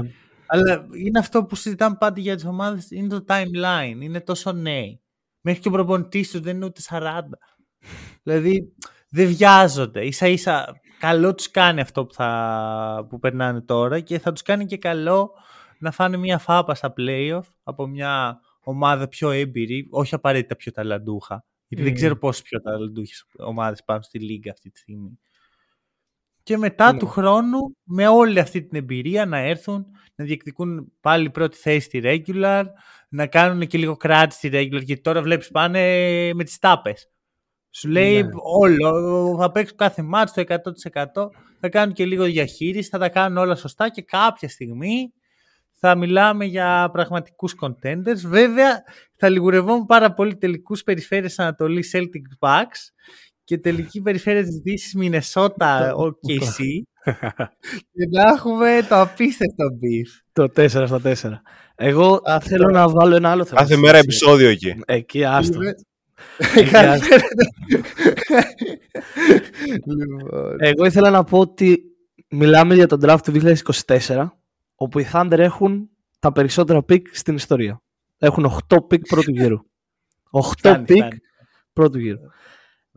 Δεν θέλω να δω βιασύνη και να δω κάποιο trade που να φέρει κάτι απλά μεγάλο στην Οκλαχώμα. Θέλω να δω αυτό το core να συνεχίζεται. Αυτό θέλω Κοίτα, την άλλη δεν μπορούν να, υπο, να, να υπογράψουν 8 παίχτες. Δεν έχουν χώρο. Δεν έχουν χώρο. δεν έχουν χώρο. Πρέπει λίγο να, να τα πακετάρουν κάπου. Λοιπόν, ε, πάμε να μιλήσουμε λίγο για τον GOAT του Χρήστου, τον, τον LeBron James. Το έχεις πει, είσαι ο μοναδικός, το μοναδικό μέλος στην ιστορία του Hack που έχει πει ότι για μένα ο GOAT είναι αυτός. Mm-hmm. Και έχεις πει τον LeBron James.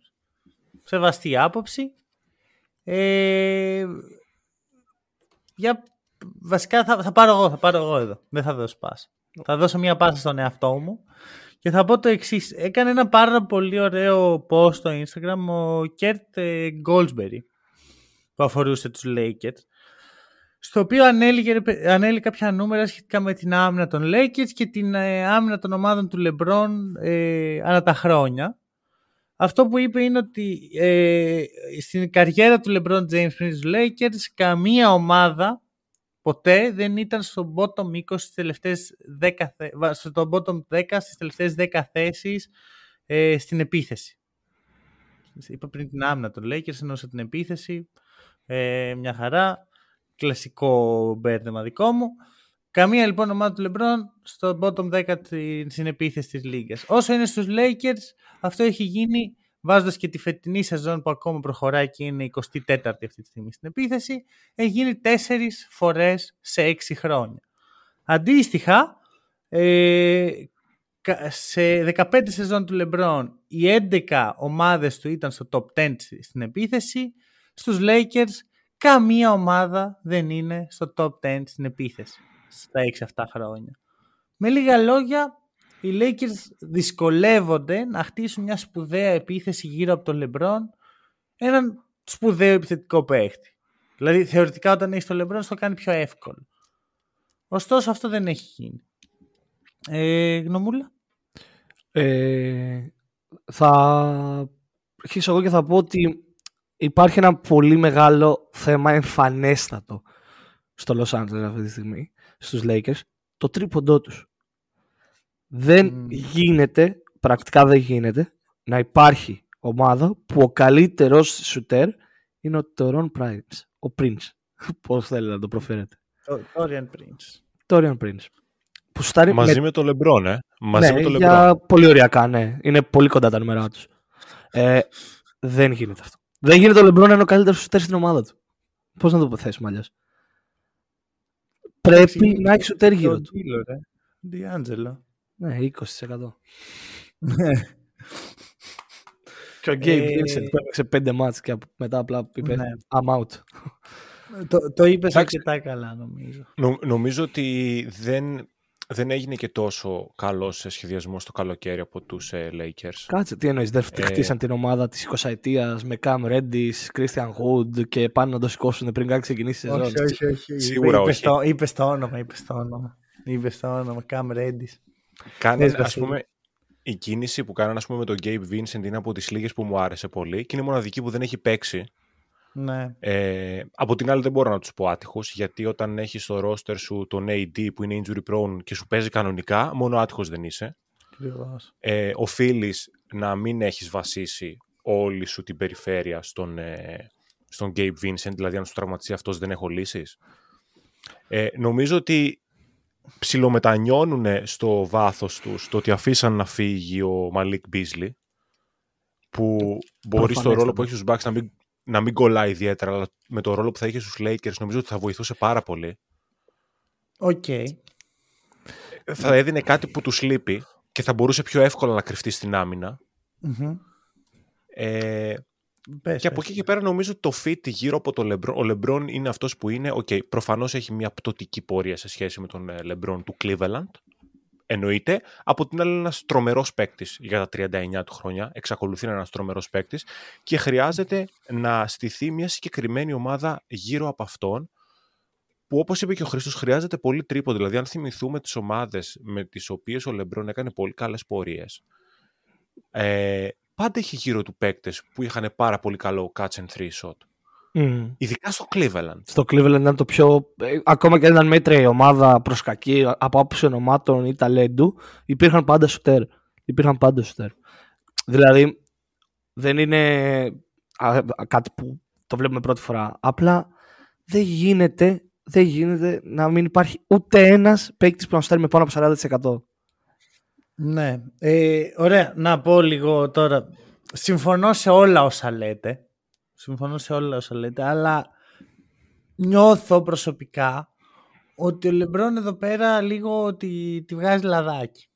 Και δεν θεωρώ ότι το δικαιούται. Πρώτα απ' όλα επειδή μιλάμε και για όλη την εξαετία του LeBron στους Lakers και αυτό ισχύει και φέτος αλλά και στα υπόλοιπα χρόνια, ο LeBron δεν είναι αμέτωχος σε ό,τι αφορά το χτίσιμο του ρόστερ στην ομάδα του Los Angeles. Νομίζω ότι αυτό το, το, το αναγνωρίζουμε όλοι. Δεν είναι ναι. κάτι καινούριο. Δεν πήγε ο Ροπελίνκα και είπε ποιον θέλω εδώ πέρα δίπλα στο LeBron, τον Westbrook. Δεν είναι ο Ροπελίνκα κολλητός του Westbrook και δεν τον επέλεξε. Βέβαια, ο Πελίνκα το ίδιο καλοκαίρι τον Ντερόζαν ήθελε, που και αυτός δεν είναι κανένας σπουδαίος σουτέρ. Αλλά αυτό είναι μια τελείως άλλη συζήτηση. Οπότε υπάρχει αυτό το γεγονός ε, και δεύτερον, εγώ βλέπω μια πολύ συγκεκριμένη κατεύθυνση όσο είναι ο Λεμπρόν αυτά τα χρόνια. Οι Lakers χτίζουν ομάδες πάρα πολύ αμυντικογενείς, βάζουν πάρα πολλά αμυντικά όπλα. Τη χρονιά που πήρε το πρωτάθλημα ο Λεμπρόν και οι Lakers ε, είχαν τον Dwight Howard και τον Anthony Davis να ξεκινάνε τα παιχνίδια. Και ποια είναι τα αμυντικά όπλα, ο D'Angelo Russell και ο Christian Wood; Ωραία, πρόσεχε όμως, εδώ είναι το, το θέμα. Δεν παίζουν αυτοί τα πολλά λεπτά. Τα πολλά λεπτά τα παίζει ο Τόριαν Prince, ο οποίος είναι καλός σχετικά σουτέρ, δεν είναι όμως elite 3D παίχτης. Ο, τα, παίζει, εντάξει, παίζει ο Austin Reeves, ο οποίος έχει τα πάνω του και τα κάτω του. Παίζει ο Κάμερον Ρέντις, ο απόλυτος χτίστης, ο απόλυτος χτίστης που τον, τον παίρνουν τηλέφωνο τους Lakers από οικοδομέ και τους λένε θέλουμε να χτίσουμε, φέρτε μας μας τον Reddit. Ωραία. Παίζουν αυτοί οι παίχτες γιατί πρέπει ο LeBron να καλυφθεί αμυντικά. Γιατί κακά τα ψέματα, παιδιά, το decline του LeBron αμυντικά είναι κάτι που δεν συζητάει πολύ ο κόσμος, αλλά είναι τρομακτικό. Αν βγάλεις το LeBron, αν βγάλεις το LeBron, συγγνώμη που σε διακόπτω, αν βγάλεις το LeBron, ο Cameron Reddish είναι ο τρίτος καλύτερος σουτέρς στους Lakers. Να, σε άποψη ναι, τριπώντου. Σε άποψη τριπώντου. Τραγικό, τραγικό σουτέρ στην πραγματικότητα. δηλαδή είναι και νιώθω ότι έτσι όπως είναι η επίθεση των Lakers παίρνει πολλά ελεύθερα σουτ το Reds από τη γωνία. Δηλαδή παίρνει τα ναι. καλύτερα σουτ στο μπάσκετ και σουτάρει με 34%. Ναι. Δεν θεωρώ ότι είναι τόσο τραγικό όσο τον περιγράφεις. Απλά νομίζω και θα συμφωνήσω σε αυτό το κομμάτι μαζί σου ότι είσαι επηρεασμένος από το ακραίο hype που έχει από την αρχή της σεζόν αυτός ο παίχτης και βλέποντας αυτό το hype σου τη δίνει και λες αυτός είναι ο παίκτης που. Ωραία. Να σου πω την νόμου. Πιστεύω ότι δεν θα έπρεπε να είναι σε κανένα play of rotation μιας ομάδας που πάει για πρωτάθλημα. Σίγουρα όχι με αυτόν τον ρόλο. Είναι σε καμία πολύ limited εσύ. Είναι πολύ limited επιθετικά. Δεν δίνει τίποτα. Και δεν είναι μόνο ο Reds έτσι. Δηλαδή και ο Prince. Είναι πέρα ο από Jackson Hayes. Είναι ο Jackson Hayes. Δεν χρειάζεται. αυτός παίζει λίγο. Παίζει λίγο. Είναι στο rotation. Και δεν είναι, είναι ότι θα στα playoff και δεν θα είναι. Δεν έχουν άλλον ψηλό. Νομίζω δεν θα είναι. Θα, μπορεί να, ή θα είναι αυτός ή ο Wood βέβαια. Δεν είναι καλύτερο. Είναι ή, το, ή, η άμυνα ή η επίθεση. Δεν υπάρχει. Ναι. Ε, το point σε όλα αυτά. Νομίζω ότι ο LeBron προστατεύεται λίγο στην άμυνα και γι' αυτό το λόγο βέβαια όλο το point στους Lakers και το συζητάμε χρόνια αυτό είναι να βρουν two-way παίχτες. Αλλά δεν είναι εύκολο να βρεις two-way παίχτες όταν δίνεις δύο τεράστια συμβόλαια σε LeBron και Davis. Και ρωτάω εγώ, δεν θα μπορούσε να κάνει ένα σκόντος στα λεφτά ο LeBron; Του λείπουν. Δηλαδή θυμάμαι ο Νοβίνσκι, ρε παιδί μου, στα τελευταία του χρόνια στους ε, Mavericks, πόσες θυσίες έκανε για να μπορούν οι Mavericks να έχουν καλύτερες ομάδες γύρω του. Mm. Μήπως αυτό δείχνει ότι θα μπορούσε, ναι. απλά δεν θα είναι στους Lakers στο μέλλον. Και ποιο μέλλον, πόσο μέλλον. Όχι, τι λες, τώρα, τώρα ξεκινάει την καριέρα του. Ρε φίλε, δεν το βλέπεις να σταματάει. Εγώ νομίζω θα πηγαίνει, θα, άλλα πέντε χρονάκια τα έχει εύκολα. Έτσι, όπως Ακριβώς. Άρα είναι στο μέλλον του οι Lakers. Θέλουν να είναι στους Lakers. Νομίζω ναι. Ξέρεις όμως τι, αυτή τη στιγμή το θέμα είναι τι συζητάμε. Συζητάμε ε, για τον Λεμπρόν και τις επιλογές του ή συζητάμε για τα λάθη των Lakers; Δηλαδή, Νομίζω ο ότι Λεμπρόν... είναι τα ίδια πράγματα.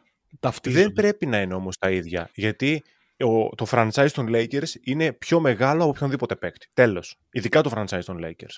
Ναι. Για μένα. Ναι. Οπότε όσο αφήνουν το Λεμπρόν να κάνει το όποιο κουμάντο, δεν θα μπω στη διαδικασία να πω πόσο ε, μεγάλο είναι το, κομμά, το κουμάντο του Λεμπρόν, ε, είναι λάθος των Lakers, δεν είναι του Λεμπρόν. Ναι. τον Λεμπρόν θα τον κρίνω εγώ προσωπικά σαν παίκτη, γιατί παίκτης είναι. Δεν θα τον κρίνω σαν GM. Το δέχομαι αυτό. Το καταλαβαίνω. Δηλαδή ότι αν ο Λεμπρόν κάνει κουμάντο στους Lakers είναι πρόβλημα των Lakers, όχι του ίδιου του Λεμπρόν. Ακριβώς. Και άμα οι δρόμοι τους είναι για χωρίς τον Λεμπρόν, ας είναι για χωρίς τον Λεμπρόν. Τι να κάνουμε. Mm, το ακούω αυτό. Όπως και να έχει τα πράγματα. Βέβαια, δεν ξέρεις κάτι. Έχουν θεωρητικά έναν πολύ καλό παίχτη με στοιχεία που ταιριάζει στον Λεμπρόν, τον Διάντζελο. Εντάξει, δεν παίζει καλά. Δεν παίζει καλά. Μην μη τον. Ε, μη δικαιολογούμε τα δικαιολόγητα, δεν παίζει καλά. Αλλά θεωρητικά αυτός θα, θα έπρεπε να παίζει πολλά λεπτά με τον Λεμπρόν για να έχουν μια καλή επίθεση. Κανένας παίκτη των Lakers δεν γίνεται να πούμε ότι παίζει καλά από τους υπόλοιπους όταν αυτή τη στιγμή μια ομάδα με τέτοιο ταλέντο, με τέτοιες προσωπικότητες στην κορυφή του δέντρου, είναι εκτός play-in, ούτε καν play-off. Play-in. Ναι. OK. Okay. Δεν ε, μπορώ να έχει, δω τελειώσει, έχει τελειώσει η σεζόν των Lakers, πιστεύω. Δεδομένου ότι όταν μιλάμε για τους Lakers και το LeBron δεν μιλάμε για second round exit, δεν είναι ότι χτίζουν για το μέλλον, δεν είναι σαν τους Thunder που άμα φτάσουν second round λέμε όπα, το μέλλον είναι εδώ. Η trade deadline day πέρασε. Πώς; η trade deadline day δεν έχει περάσει. Άρα οι Lakers έχουν ακόμα μέλλον. Ε, πρώτη φορά θα είναι. Πού θα, πού θα σημάδευες; Δεν, δεν μπορώ να καταλάβω. Δεν είναι ότι τους λείπει ένας παίχτη. Αλλά είναι Και πρέπει να δώσουν και πράγματα έτσι. Δηλαδή, γιατί εντάξει τώρα ο Χατσιμούρα ας πούμε και ο Γκέιμπ Βίνσεν δεν είναι καλά. Επειδή βλέπω κάτι trades που περιλαμβάνουν αυτούς και, και άλλους παίχτε τον λέει. Δεν είναι ότι θα πάρει ο άλλος Χατσιμούρα και Γκέιμπ Βίνσεν και ένα πει και θα πει πάρτε τον καλύτερό μας παίχτη. πάρτε τον Λάουρι Μάρκανεν αυτοί είναι οι Lakers fans. Αυτό θα ελπίζουν σε όλα τα χρόνια και αυτό θα βλέπουν να γίνεται. Ότι ρε φίλε, μόνο με το όνομα θα πάνε να τον πάρουν τον παίχτη. Μόνο ότι λέγονται Los Angeles Lakers. Δεν χρειάζεται να έχουν να δώσουν κάτι αξιόλογο. Εγώ, Εγώ προσωπικά, επειδή έχουν ακουστεί, ακουστεί όπως πάντα φυσικά για ένα τέτοιο franchise πολλά ονόματα, γελάω με την επιλογή του Λαβίν που ακούγεται πάρα πολύ. Ε, θα μου άρεσε, δεν ξέρω αν το έχει πάρει το μάτι σας η επιλογή του του Dorian Finney-Smith. Εντάξει, αλλά και αυτός δεν είναι. Δεν είναι πολύ καλός Ναι, αυτό. Δεν λέω ότι είναι η πανάκια των Lakers και η μοναδική προσθήκη που χρειάζεται να κάνουν, αλλά είναι μια προσθήκη προς τη σωστή κατεύθυνση και μπορούν να τον πάρουν ναι. σχετικά φτηνά. Δεν κινείται ναι, βελόνα όμως. Μόνος του σε καμία περίπτωση, αλλά αυτή τη στιγμή θα σου έκανε ε, καλύτερο να τον έχεις στο ρόστερ ή χειρότερη την ομάδα; Σίγουρα καλύτερη. Αυτό, αυτό εννοώ. Γι' αυτό μιλήσα από τα ονόματα που ακούστηκαν σε σχέση με τον Λαβίν, ας πούμε, που το status του και είναι πιο πάνω, θεωρητικά, αλλά δεν βάζει τίποτα στο, ναι, στο τραπέζι τους Βασικά, ξέρεις τι, επιθετικά θα δώσει, απλώς μετά θα καταρρεύσει η άμυνα που και τώρα δεν είναι πολύ καλή. Δηλαδή παίζουν αυτοί που λέμε ο Ρέντι, ο Πριν και τέτοια, 13η. Mm. Δεκα... Πρόσχε, άμα έχεις 13η άμυνα και δεύτερη επίθεση, είσαι άρχοντας. Είσαι contender. Αν έχεις 13η άμυνα και 24η επίθεση, είσαι, είσαι... Ούτε, ούτε pretender δεν είσαι. Γιατί του δεν γελάς κανέναν. Είσαι εντέκατος στη Δύση, όπως και είναι. δεν τα βλέπω καλά τα πράγματα για τους λέει. Και να είμαι ειλικρινής, εκεί που ψάρωσα λίγο είναι στα Χριστούγεννα που παίζαν μαζί μας. Και χάσαν εύκολα. Αυτό έχει να γίνει, να χάσουν εύκολα οι Lakers από τους Celtics. Δεν θυμάμαι καν από πότε, ρε. Ειλικρινά. Πάμε πολλά χρόνια πίσω για να βρούμε τέτοιες ήττες των Lakers. Ε, γιατί πάντα με τους Celtics ξέρεις κάνουν ένα step up. Mm. Αυτό. Λοιπόν, ε, πάμε και στους Bucks. Γιατί είναι οι Bucks εδώ; Ακούω τον κόσμο και τον Χρήστο να ρωτάει. Χρήστο, ποιος είναι ο καλύτερος παίκτης στον κόσμο αυτή τη στιγμή; ο Γιάννης Αντιτοκούμπο. Mm. Επειδή λοιπόν προέβλεψα την απάντηση σε αυτό το ερώτημα. Εντάξει, όταν μιλάμε για bugs, καταλαβαίνεις ότι το usage δεν θα πάει σε μένα και σε σένα. Ναι, ναι, ναι. Βασίλη, για, για πες μας. Ο καθαριστής ε, των ρούχων πλέον καλά τα ρούχα. Ήταν έξτρα clean η φανέλα. Πάντως, εγώ την είδα έξτρα clean. Ήταν σπουδαία καθαρισμένη ναι, εντάξει, τώρα επειδή μου δίνεις την πάσα να μιλήσω για τη δήλωση του Γιάννη, η δήλωση του Γιάννη ήταν μια παπαριά και μισή. Έτσι να το θέσουμε ευγενικά. Πε τη δήλωση. Ε, Πες, πες ναι, πάνω στην, ε, στη συνέντευξη τύπου, νομίζω, στη συνέντευξη τύπου ήταν που τον ρωτήσαν. Ούτε καν ήταν μετά, μετά στα πολιτήρια ήταν. Σωστό, σωστό, έχεις δίκιο. Anyway, δεν έχει τόση σημασία. Είναι δήλωση στα media και γυρίζει και λέει ότι, ε, ότι πρέπει όλοι να βελτιωθούμε ουσιαστικά. Ακόμη και ο φροντιστής πρέπει να πλένει καλύτερα τα ρούχα μας. Ναι. Όχι, ρε Γιάννη. Πρέπει Όχι, ρε Γιάννη. Δηλαδή, φτάνουν, φτάνουν αυτές οι αμπελοφιλοσοφίες. Μίλα αγωνιστικά ο άνθρωπος που είναι εκεί πέρα, όσο μπάσκετ και να μην ξέρει, σε ρωτάει για μπάσκετ. Δεν σε ρωτάει για να ακούσει την παπαριά σου. Πες κάτι mainstream, αν δεν θες να πεις ε, κάτι. Πρέπει να γίνουμε καλύτεροι. Να ναι, βελτιώσουμε, πρέπει να, βελτιώσουμε την άμυνά μας. Πες για πολλωστή φορά πρέπει να βελτιώσουμε την άμυνά μας. Θα μου πεις, το ξέρουμε, αυτή είναι η πραγματικότητα. Ναι. Πες κάτι τέτοιο ξανά. Τι μου λες για καθαριστή; Τι μου το βάζεις τον καθαριστή; Αυτό έγινε μετά την ήττα από τους Rockets και μετά παίζουν με τους Jazz Bucks, χάνουν και πάνε οι Jazz στο, στο Twitter και ανεβάζουν το δικό τους φροντιστή ε, που έχει τις μπάλες, ξέρω εγώ έτσι. Είναι... Βασικά, θέλω να δώσω μια πάσα εδώ στο Χρήστο και μετά να κράξω κι εγώ λίγο. Γιατί θέλει λίγο κράξιμο εδώ ο Γιάννης. OK, OK, OK. Κοίτα. Είναι όντως εκτός γηπέδου φαίνεται να έχει χαθεί λίγο ο Γιάννης τη φετινή χρονιά. Θα πω εγώ αυτό. Έτσι μου φαίνεται. Εκτός γηπέδου έχουν αρχίσει και μαζεύονται συχνά φαινόμενα και πράγματα που δείχνουν ότι κάτι, κάτι παίζεται. Νομίζω ότι είναι υπερβολικά πιεσμένος. Εγώ αυτό βλέπω. Να υπάρχει πάρα πολύ πίεση χωρίς κάποιον συγκεκριμένο λόγο στο Γιάννη. Ίσως να φταίει το ότι κυριολεκτικά αυτή τη στιγμή μιλάμε ότι ο Γιάννη, όπως λέγαμε πριν για το LeBron και τους Lakers, αυτή τη στιγμή ο Γιάννης έχτισε την ομάδα των Bucks το καλοκαίρι. Δεν είναι ότι δεν, δεν μπορούμε να κρυβόμαστε πίσω από το δάχτυλό μας και να λέμε ότι ο GM τους. Όχι, ο Γιάννης ήταν εκεί στις επιλογές. Ο Γιάννης επέλεξε τον Griffin. Κάτι που για μένα είναι από τα μεγαλύτερα λάθη που μπορεί να κάνει ένα franchise. Ε, δεν μου αρέσει όλο αυτό. Ε, αλλά αυτό αντί να λύσει τα χέρια του Γιάννη με τις επιλογές του, αντί να νιώσει πιο άνετος ότι είμαι με αυτούς που θέλω πλέον εγώ γύρω μου και όλα αυτά, του έφερε έξτρα πίεση. Εγώ το βλέπω πιεσμένο, αλλά απ' την άλλη δεν βλέπω και κάτι από το τακτικό επιτελείο, από το προπονητικό επιτελείο που να αλλάζει την κατάσταση για το Γιάννη, να του αφαιρεί την πίεση μέσα στο γήπεδο. Δηλαδή, OK, okay, έξω μπορεί να βγάζει την πίεση ο Γιάννης. Μέσα στο παρκέ θα μπορούσε να είναι πιο άνετος. Δεν είναι. Έχει το ίδιο ναι ε, overload που είχε με τον Bud, το ίδιο usage, τα ίδια όλα.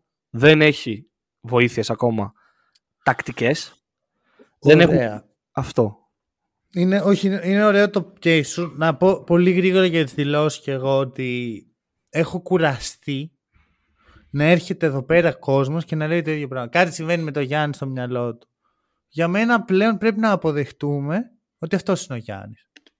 Αυτός είναι ο Γιάννης και κακά τα ψέματα ο Γιάννης με τα χρόνια και όσο μεγαλώνει και όσο αποκτά μια περίεργη σχέση με τα μίντια, έχει γίνει μέσος Αμερικάνος ε, φαρσέρ που κάνει εκεί τα αστεία και ο καθαριστής και ο ένας και νιώθει cool. Γιατί νιώ, νιώ, περί αυτού πρόκειται για μένα. Ότι σου λέει τι θα απαντήσω τώρα έτσι για να που με ρωτάει τη δύσκολη ερώτηση. Θα απαντήσω κάτι αστείο και το κάνει πολύ χειρότερο για μένα. Δηλαδή, εκεί που δεν νοιαζόμουν για την ήττα των Bucks, λέω εντάξει, μια χαρά μέρος του process και τα σχετικά. Τώρα με έκανε να πω, OK, okay, όλα λάθος στους Bucks. Δηλαδή το έκανε πολύ χειρότερο στα μάτια μου. Εγώ δεν συμφωνώ απόλυτα με αυτό που λες, ότι ο Γιάννης είναι αυτός. Υπό την έννοια ότι ο Γιάννης είναι αυτός αυτή τη στιγμή και ο λόγος είναι πολύ ξεκάθαρος στα δικά μου μάτια. Είναι αυτό που είπε ο Χρήστος. Ε, καταρχάς, όποιος περιμένει ένας παίκτης που παίρνει αποφάσεις για την ομάδα, γιατί δεν είναι η δουλειά του κανονικά, να είναι πιο χαλαρός, νομίζω ότι είναι λάθος. Γιατί ο παίκτης πλέον από την πίεση που έχει σαν παίκτης έχει και την πίεση σαν ε, GM ή οτιδήποτε, σαν recruiter, σαν ένας ρόλος που του δόθηκε unofficial χωρίς να πρέπει να του δοθεί, έχει την ευθύνη αυτού. Οπότε βλέπω στο Γιάννη και εντός παρκέ, αλλά κυρίως εκτός παρκέ, να απαντάει έχοντας διπλή πίεση και διπλό ρόλο στο μυαλό του. Ενώ δεν θα έπρεπε να θα συμβαίνει. Θα σου πω κάτι όμως. Όπως πριν λέγαμε ότι δεν είναι πρόβλημα του Λεμπρόν που οι Lakers τον αφήνουν να, να κάνει τα δικά του κόλπα. Δεν είναι πρόβλημα των Bucks που ο Γιάννης θέλει να μπαίνει σε αυτή τη διαδικασία. Γιατί δεν νομίζω ότι οι Bucks πήγαν και άρχισαν να ρωτάνε τον Γιάννη. Να σου πω και, και εκεί τι να κάνουμε και ποιο να φέρουμε εδώ. Νομίζω ότι σιγά σιγά πρόβλημα είναι. ο Γιάννης μπήκε σε αυτό. Είναι, είναι το Γιάννη, ρε, εσύ. Είναι του Γιάννη. Μα κάτσε ρε, περίμενε λίγο. Πριν λες ότι δεν είναι πρόβλημα του Λεμπρόν και συμφωνείς και τώρα λες ότι είναι πρόβλημα του Όχι, πρόσεχε με. Όσον αφορά την ψυχοσύνθεση του Γιάννη. Αν ο Γιάννης νιώθει πίεση, είναι δικό του θέμα. Αυτός πρέπει να το λύσει. Εγώ διαφωνώ. Είναι θέμα και των Bucks. Γιατί mm. ο Γιάννης είναι παίκτης των Bucks. Και με αυτόν είτε θα πάνε καλύτερα είτε θα πάνε χειρότερα.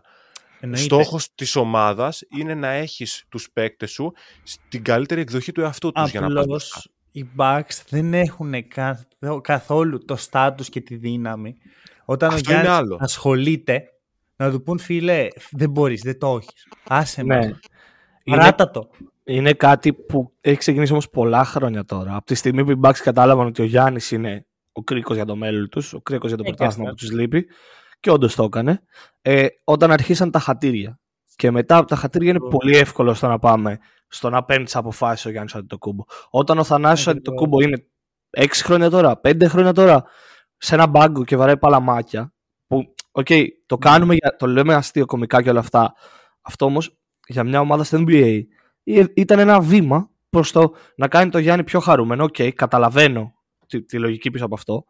Αλλά έτσι άρχισε να δίνει πατήματα στο Γιάννη σαν οργανισμός και να του λένε: Κοίτα, αυτή η απόφαση είναι δικιά σου. Ποιον προπονητή θες; Έλα στο ίδιο γραφείο με τον GM, ναι. άκου τις συνεντεύξεις τους και αποφάσισε.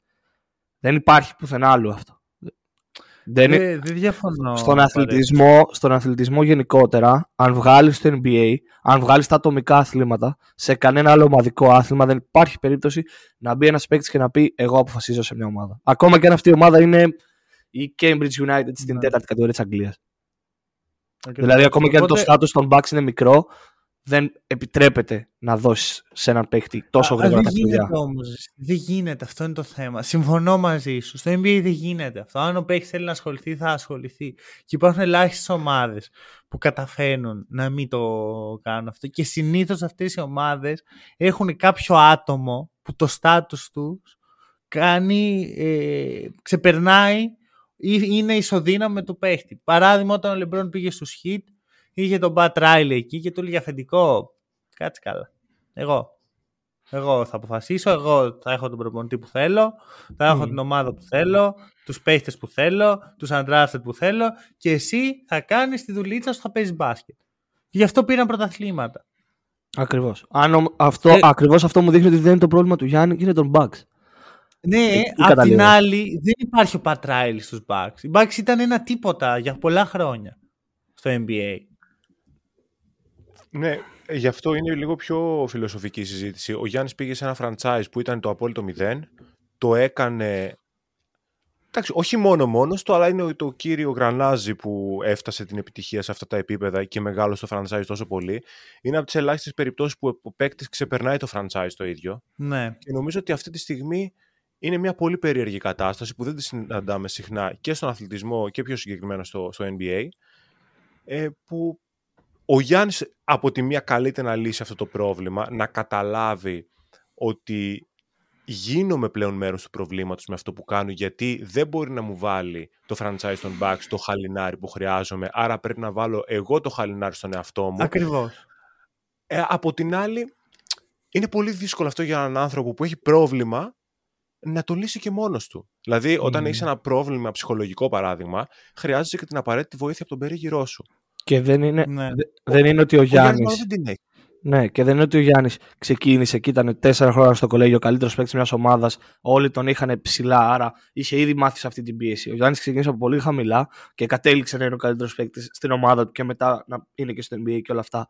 Οπότε δεν είναι ότι ήταν από μικρός συνηθισμένος σε κάτι τέτοιο. Είναι ναι. ότι έγινε λόγω της δουλειάς του προφανώς και λόγω της υπερβολικής προσπάθειάς του όλο αυτό. Αλλά και πάλι αυτό δεν σημαίνει ότι όσο προσπαθούσε και πάλευε σωματικά και μπασκετικά δούλευε και πνευματικά.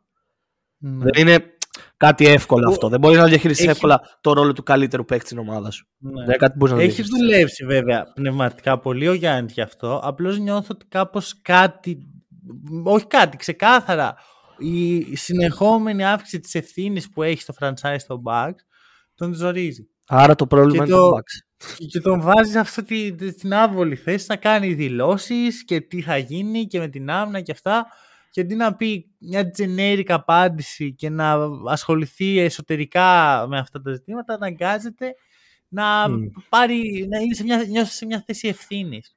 Νιώθει όντως σαν να είναι αυτός ο αρμόδιος για να φτιάξει την άμυνα, ενώ ο αρμόδιος για να φτιάξει την άμυνα είναι ο Adrian Griffin και το front office των Bucks που αυτή τη στιγμή δεν το κάνει σωστά. Δηλαδή, όντως το Lillard Beasley στην περιφέρεια από, και από τον πάγκο ε, Cameron Payne δεν δουλεύει. Ναι. Η πίεση στην μπάλα είναι ζώρικο πράγμα. Θέλει δουλειά, θέλει παίχτες. Και αυτή τη στιγμή δεν υπάρχει. Δεν λέω βέβαια ότι δεν θα αλλάξει αυτό. Και είδαμε κάτι στο μάτι με, τον, στο με τους Celtics που για μένα ε, με έβαλε σε πολλές σκέψεις. Όταν είναι full focus οι Bucks, μπορούν να, να ματσάρουν και μια από τις καλύτερες επιθέσεις του πρωταθλήματος. Ναι, δεν είναι το πρόβλημα ότι δεν υπάρχει ταλέντο. Δεν είναι, μα προφανώς για να είσαι δεύτερος στην Ανατολή μετά από σχεδόν μισή σεζόν. Στην άμυνα είναι... είναι το υλικό που λείπει. Ναι. Μήπως όμως το effort μπορεί να καλύψει αυτό το υλικό; Πάντα. Πρέπει να το δούμε αυτό σε βάθος χρόνου. Ε, για μένα πάντα είναι ότι το effort καλύπτει μέχρι ένα σημείο τη διαφορά σε αυτό. Δηλαδή το είδαμε και με το Miami πέρυσι, ήταν μόνο effort. Η... Δεν ήταν μόνο effort. Ήταν και κάτι ακόμα. Ήταν πολύ καλή ε, έτσι, εφαρμογή των fundamentals Προφανώς. Ήταν και Αυτό καλό coaching. Δεν είναι ότι. Ήταν μέσα σε πέντε χρόνια δεν χτίζεται σε μία βραδιά. Mm. Ναι. Βασίλη; Κοιτάξτε, εγώ σίγουρα δεν ψαρώνω από την νίκη επί των Celtics. Ε, όπως για μία ήττα απέναντι στη Γιούτα δεν θα αρχίσω την καταστροφολογία, δεν θα ξεκινήσω και τους διθυράμβους επειδή κερδίσαμε 30 πόντους στους Celtics. Μέσα στη regular season αυτό συμβαίνει σε όλες τις ομάδες. Ε, οπότε το θέμα είναι τι κάνουν οι Bucks για να διορθώσουν πραγματικά τις αδυναμίες τους. Ε, είμαι ok με το να προσεγγίζουν κάποια παιχνίδια πιο χαλαρά, γιατί είναι στο concept του NBA γενικότερα αυτό. Απλά θέλω να δω, και δεν μπορούμε να το ξέρουμε αυτή τη στιγμή αυτό, αν οι Bucks οι ίδιοι ε, επηρεάζονται από τα αποτελέσματα είτε αρνητικά είτε θετικά ε, αναλόγως φυσικά το αποτέλεσμα, ή αν όντως πραγματικά δουλεύουν στα προβλήματα που έχουν, με στόχο φυσικά να είναι έτοιμοι στα playoffs και να κάνουν το run που χρειάζεται για να πάρουν τον τίτλο. Γιατί αν επηρεαστούν από τη νίκη επί των Celtics και πούνε ότι εντάξει, το έχουμε, δεν χρειαζόμαστε τίποτα, δεν χρειάζεται να βελτιώσουμε τίποτα, απλά λίγο παραπάνω effort και είμαστε έτοιμοι, για μένα είναι λάθος το effort δεν είναι ότι ο Beasley πρέπει να χαμηλώσει παραπάνω ή ο Lillard πρέπει να χαμηλώσει παραπάνω. Ακόμη και προστίκη να μην γίνει, το effort πρέπει να γίνει και στρατηγικά, το τεχνικό επιτελείο. Να βρει τα απαραίτητα defensive ας πούμε, tricks για να μπορέσει να βελτιώσει αισθητά την άμυνα του. Δηλαδή η Bucks αυτή τη στιγμή στα τελευταία 10 παιχνίδια είναι η 22η άμυνα μετά από αυτό που κάνανε στους Celtics. Ναι, ισχύει. Και 19η γενικά. Δηλαδή. Εντάξει, που βέβαια είναι πολύ κακό το stretch των τελευταίων παιχνιδιών. Ε, με τους Pacers δύο μάτς, με τη Utah έλειπε κάποια ε, δεν ήταν, Στην αρχή της σεζόν ήταν 21η. Ε, ήταν χειρότερα. Μετά κάνανε ένα καλό winning streak επειδή τους βόλεψε και λίγο το πρόγραμμα. Είχαν πολλά εντός και με ψηλοβατές ομάδες. Κάπως εκεί βελτίωσαν την αμυντική τους λειτουργία. Και τώρα έγινε το απαραίτητο correction και είναι πάλι εκεί στην 20. Δηλαδή η άμυνα των Bucks είναι αυτό. Mm. Φλερτάρουν με την 20 τώρα 18, 19, 21, 22 εκεί πέρα παίζουν. Το οποίο για μένα δεν είναι αρκετό ε, από τη στιγμή που, οκ, η επίθεση είναι καλή. Είναι πολύ καλή η επίθεση. Η επίθεση είναι πολύ καλή. Δεν είναι καλή επειδή είναι τόσο ε, smooth αυτό που βλέπουμε, θεωρώ, από άποψη τακτικής. Απλά έχει πολύ ταλέντο. Ναι, σε καμία άποψη ναι. δεν είναι smooth. Έχεις όμως δύο από τους 10 καλύτερους επιθετικούς παίχτες της Λίγκα ναι, μαζί. Ναι, αυτό, για, γι' αυτό. Γι αυτό και, δεν χρειάζεσαι κάτι στην επίθεση. Ας είμαστε και υπάρχουν και καλά fit επιθετικά. Δηλαδή, ο Μπρόλο είναι πολύ καλό fit επιθετικά που σουτάρει από mm, μακριά. Ακριβώς. Ακόμη και ο Μαλίκ Μπίσλι που στην άμυνα πολλές φορές είναι unplayable. Στην επίθεση έχει 47-48% στο τρίποντο με καλό volume. Απίστευτος, mm. ε, απίστευτο το gravity Lillard και Γιάννη. Τον βγάζει ελεύθερο σχεδόν σε κάθε δεύτερη επίθεση. Mm. Ισχύει. Ναι, είναι αυτό, σε αυτό θέλω να προσθέσω πάνω σε αυτό που είπε ο Βασίλης, ότι ακόμα και ο Λίλαρντ αποφασίζει να γίνει Drew Holiday και να είναι ο καλύτερος ο καλύτερος αμυντικός τώρα, η καλύτερη αμυντική του έκδοση, ξέρω εγώ. Το όλο, το όλο σύστημα του μπάσκετ είναι συνολικό. Και στην άμυνα και στην επίθεση. Ε, δεν, αν η ομάδα συνεχίσει να κάνει underperform, δεν πάει να κάνει ο Lillard μαγικά, δεν θα έχει καμία σημασία. Ωραία. Ποιος είναι ο στόχος των Bucks στο defensive ε, rating; Στη, ξέρεις, στην κατάταξη για mm. να κλείσει τη σεζόν. Εγώ αυτό ψάχνω. Δηλαδή, πού στοχεύουν οι Bucks. Να είναι, ξέρω εγώ, η 13η, 15η, 11η καλύτερη άμυνα. Γιατί η επίθεση θα είναι εκεί. Και θα είναι εγώ... και στα playoff εκεί. Εγώ πιστεύω ότι αν είναι στο top 15, αν είναι πάνω από τη 15 τα πράγματα είναι σοβαρά για τους Bucks. Αλλά πρέπει να είναι στη 15 Γιατί έχουμε δει τα τελευταία χρόνια ότι αμυντικά όλες οι πρωταθλήτρες ήταν εκεί. Ναι, και ε, συνήθως είναι στο top 10, στο απλώς οι Nuggets πέρσι το σπάσαν το, και το κάνουν top 15. Ναι, ναι. Αυτό, αυτό. Εγώ πιστεύω ότι δεν θα σου πω νούμερο γιατί δεν έχει σημασία για μένα. Ε, πρέπει να δουν ποιες είναι οι ομάδες στην Ανατολή σε πρώτη φάση που πραγματικά μπορούν να τους δημιουργήσουν πρόβλημα ε. και να Υπάρχει ένα μεγάλο παράδειγμα. Ναι. Για και τους έχει, δημιουργήσει... μία ομάδα. Τους έχει δημιουργήσει παρελειμμένα προβλήματα. Για τους... Έλα ρε οι Pacers. Εγώ τους Pacers λέω. Ωραία, τώρα ρε Pacers Bucks στα playoff. 4-1 για τους Bucks, 4-2. Σίγουρα δεν θα πάρουν μόνο ένα παιχνίδι οι Pacers. Ναι, και εγώ πιστεύω ότι θα περάσουν οι Bucks. Ναι, αυτό. Νομίζω εύκολα όμως θα περάσουν οι Bucks. Δεν νομίζω δηλαδή ότι στο μυαλό των Bucks είναι τι θα, πώς να περάσουμε τους Pacers. Κοίταξε, θα σου πω. Αν το ίδιο ήταν και πέρσι με το οι Bucks αν οι Bucks μπορούν να πατήσουν το διακόπτη ε, και να, έχουν, να είναι πνευματικά έτοιμοι όπως ήταν με τους Celtics, εγώ τους δίνω καλές ελπίδες. Απλά δεν ξέρω πόσο εύκολα μπορείς να πατάς αυτό το διακόπτη και να παίζεις έτσι. Συν του γεγονότος ότι απέναντί σου θα έχεις καλές ομάδες με προπονητές που θα κάνουν τα δικά τους adjustments και πρέπει να είσαι έτοιμος και σε αυτό.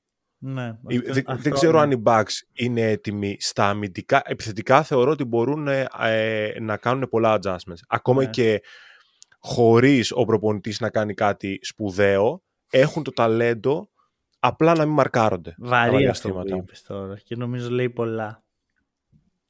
Ότι χωρίς να κάνει ο Γκρίφιν κάτι σπουδαίο, γιατί κακά τα ψέματα... Δεν, δεν κάνει κάτι σπουδαίο μέσα Δεν έχει αλλάξει και κάτι. Έχει αλλάξει κάτι, προσωπικά βλέπετε κάτι αλλαγμένο. Το βλέπω χειρότερο εγώ το, το όλο σκηνικό. Ε, δηλαδή, γιατί ο Μπαντ έπαιζε και άμυνα τουλάχιστον. Ο Bud ήταν εκεί στην άμυνα. Δουλεύει χειρότερα από ό,τι πέρσι. Απλώς είναι πολύ καλύτερο το υλικό. Ναι. Δηλαδή, αν ο Griffin ερχόταν και δεν γινόταν όλη η ιστορία με το trade του Λίλαρντ, πιστεύω η επίθεση θα ήταν σε τραγικά σημεία αυτή τη στιγμή. Ναι, ναι, ναι. Και ναι, ναι, ναι, θα ήταν κάπως μαζεμένοι, γιατί Jrue, Γιάννης, Bro Lo, Οκ. Okay. Ε, ωραία, για να το κλείσουμε σιγά σιγά, γιατί κλασικά μας έφυγε. Ε, όταν έρχονται οι πολυλογάδες θες να πεις κάτι; Ε, λογικά τραπήκαμε. Χρήστο, θες να, να πεις κάτι έτσι πριν κλείσει το Around the League; Ναι, ότι θέλω να γίνω Monty Williams στη ζωή μου. Θέλω τον όνειρό μου να Monty Williams. Αυτό. το πρότυπό μου. Ναι. Σοβαρά, εγώ το αντίθετο. Δηλαδή δεν θέλω ποτέ να βολευτώ τόσο πολύ με κάτι όσο έχει βολευτεί αυτή τη στιγμή ο Μόντι Βίλιαμ. Ε, εγώ πιστεύω θα σπάσουν το σερί τους ξανά. το νέο στρίκ. Προλαβαίνουν ακόμα. το νέο στρίκ. Λοιπόν, αυτά. Ε, Βασίλη, εσύ κάτι... Γιάννη, σ' αγαπώ, αλλά σύνελθε. ναι, κεράστη καφέ. Και κεράστη καφέ. Πες να περάσουν καφέ. Εσένα ακούνε πιο πολύ. Παιδιά, εντάξει, κεράστε για ένα καφέ γιατί το πρόστιμο ήρθε προχθές, ε. δεν το έχω πληρώσει ακόμα. Και δεν ήταν όσο σου είχα πει, είναι λίγο παραπάνω μάνο. γιατί δεν, ξέρω τι παίχτηκε με το inflation και αυτά, το αυξήσανε με το 24. Ωραία, φίλε. Λοιπόν, καφέδες, θα στείλουμε και στο Γιάννη κάνα καφέ. Ευχαριστούμε πάρα πολύ όσοι μας ακούσατε. Τα λέμε σύντομα.